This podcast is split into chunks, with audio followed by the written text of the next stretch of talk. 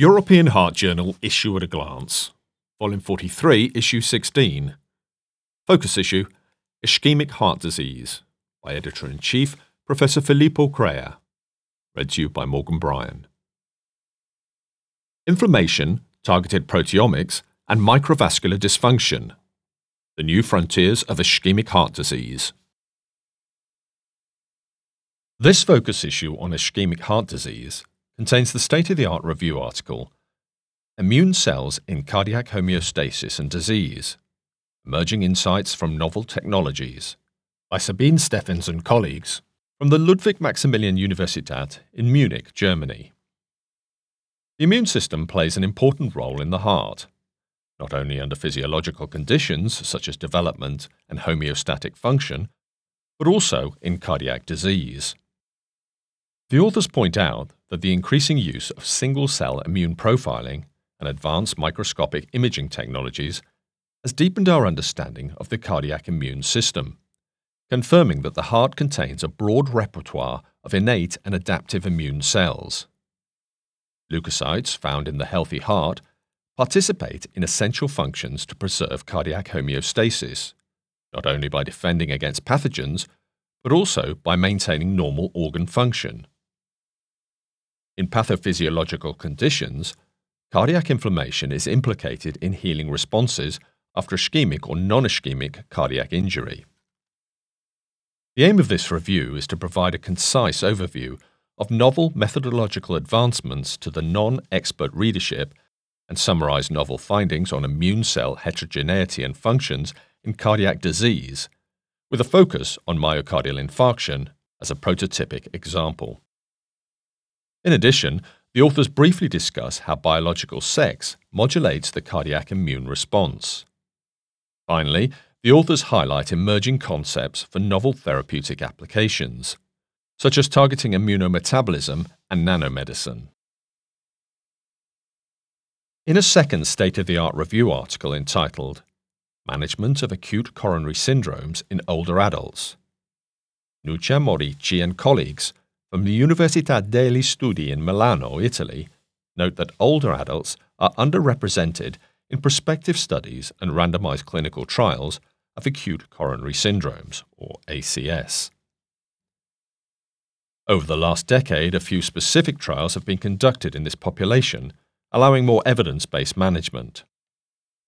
Older adults are a heterogeneous, complex, and high risk group whose management requires a multidimensional clinical approach beyond coronary anatomic variables.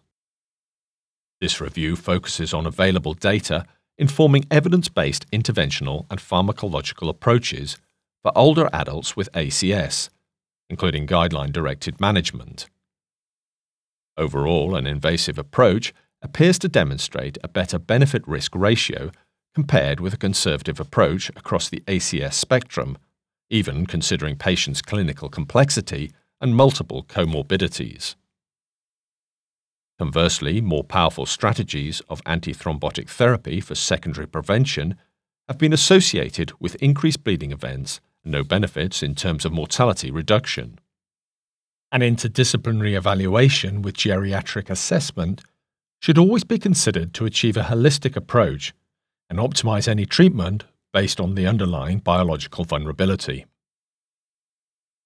Patients with heart failure, or HF, have not been shown to benefit from statins, although they might reduce the risk of cancer. In a clinical research article entitled Alirocumab after acute coronary syndrome in patients with a history of heart failure. Harvey White and colleagues from Auckland City Hospital in New Zealand evaluated in a post hoc analysis outcomes in Odyssey Outcomes, of patients with versus without a history of HF randomized to the pro-protein convertase subtilisin stroke kexin type 9 or PCSK9 inhibitor, alirocumab or placebo. Among 18,924 patients with recent ACS receiving intensive or maximum tolerated statin treatment, primary outcome of major adverse cardiovascular events or MACE was compared in patients with or without a history of HF. Overall, 2,815, or 14.9% of patients, had a history of HF, Alirocumab reduced LDL cholesterol and lipoprotein A similarly in patients with or without HF. Overall, alirocumab reduced MACE compared with placebo. Hazard ratio, or HR, 0.85, p equaling 0.0001. This effect was observed among patients without a history of HF, HR 0.78, p being less than 0.0001, but not in those with a history of HF, HR 1.17, p equaling 0.10, p interaction equaling 0.0001. The authors conclude that alirocumab reduces MACE in patients without a history of HF, but not in patients with a history of HF. Thus, patients with a history of HF are a high risk group that do not appear to benefit from PCSK9 inhibition after ACS. The contribution is accompanied by an editorial by Alexander Niessner from the Medical University of Vienna and Heinz Drexel from the County Hospital Bregenz in Austria. These authors highlight that since the article by White et al. is only hypothesis generating, there is no need to deviate from or rewrite current guidelines. The treatment strategy, based on high intensity statins and ezetimibe, remains valid, also for HF patients with cardiovascular disease. If LDL treatment goals cannot be met with these two drug classes, the new cholesterol lowering agent bempedoic acid, which also provides anti inflammatory properties, might be chosen instead of PCSK9 inhibitors. However, the latter consideration is not based on outcome data. Current risk scores do not accurately identify patients at highest risk of recurrent atherosclerotic cardiovascular disease, or ASCVD, in need of more intensive therapeutic interventions. In a clinical research article entitled Targeted Proteomics Improves Cardiovascular Risk Prediction in Secondary Prevention, Nick Nurmohamed and colleagues from the University of Amsterdam in the Netherlands suggest that advances in high throughput plasma proteomics, analyzed with machine learning techniques, may offer new opportunities to further improve risk stratification in these patients. Targeted plasma proteomics was performed in two secondary prevention cohorts. The second manifestations of arterial disease, or SMART cohort, n equaling 870, and the AtheroExpress cohort, n equaling 700. The primary outcome was recurrent ASCVD, acute myocardial infarction, ischemic stroke, and cardiovascular death. Machine learning techniques with extreme gradient boosting were used to construct a protein model in the derivation cohort or SMART cohort, which was validated in the AtheroExpress cohort and compared with a clinical risk model. Pathway analysis was performed in high and low C reactive protein or CRP patient subsets. The protein model outperformed the clinical model in both the derivation cohort, area under the curve or AUC, 0.810 versus 0.750, p being less than 0.001, and the validation cohort, AUC 0.801 versus 0.765, p being less than 0.001, provided significant net reclassification improvement 0.173 in the validation cohort, and was well calibrated. In contrast to a clear interleukin 6 signal in high CRP patients, neutrophil signaling related proteins were associated with recurrent ASCVD in low CRP patients.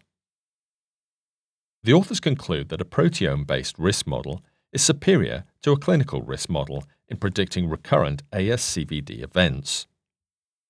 Neutrophil related pathways were found in low CRP patients, implying the presence of a residual inflammatory risk beyond traditional NLRP3 pathways. The observed net reclassification improvement illustrates the potential of proteomics when incorporated in a tailored therapeutic approach in secondary prevention patients. This manuscript is accompanied by an editorial by Paul Ridker from the Harvard Medical School in Boston, Massachusetts, USA.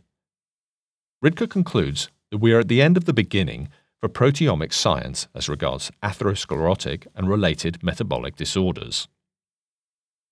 The critical questions moving forward are many, with profound implications for cardiovascular medicine. How do environmental interactions and behaviors, such as diet, nutrition, exercise, and smoking, work at the protein level to initiate and promote atherosclerosis? What crucial intercellular and secreted proteins can be exploited, both as biomarkers and targets for therapy? And ultimately, how will proteomics and downstream metabolomics address future intervention strategies of primordial, primary, and secondary prevention. Microvascular dysfunction plays a key role in several cardiovascular diseases. In a meta analysis article entitled Coronary Flow Reserve and Cardiovascular Outcomes Systematic Review and Meta Analysis, Mihir Kelshiker and colleagues from the Imperial College London in the United Kingdom sought to quantify the association of reduced coronary flow with all cause mortality and MACE across a broad range of patient groups and pathologies. The authors systematically identified all studies between the 1st of January 2000 and the 1st of August 2020 where coronary flow was measured and clinical outcomes were reported. The endpoints were all cause mortality and MACE. Estimates of effect were calculated from published HRs using a random effects model. 79 studies with a total of approximately 60,000 subjects were included.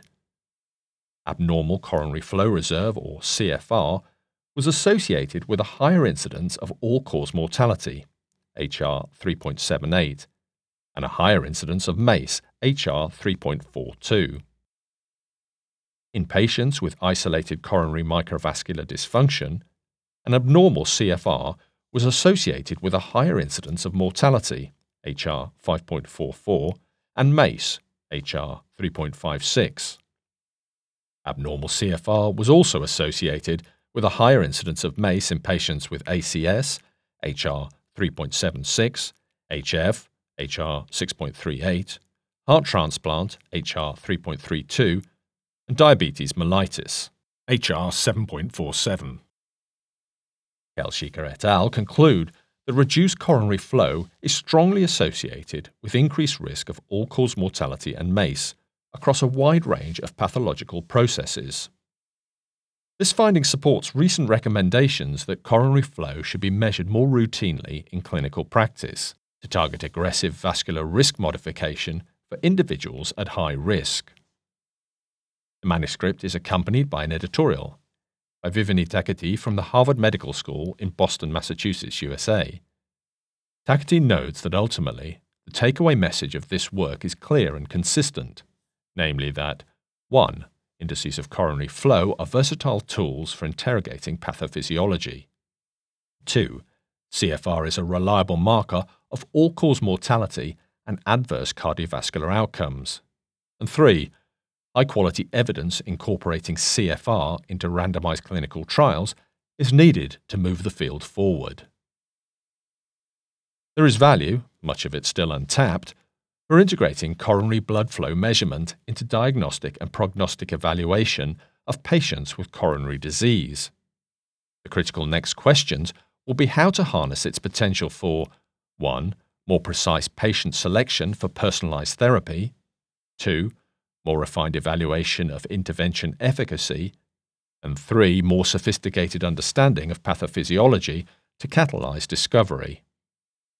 Moving forward, we must ask ourselves, and rigorously test, what can this dynamic physiological tool, combined with assessments of diffuse atherosclerotic plaque burden and myocardial fibrosis, potentially tell us about pathophysiology and appropriate patient selection for novel and increasingly available preventative cardiovascular therapies and interventions. The editors hope that the listeners of this issue of the European Heart Journal will find it of interest.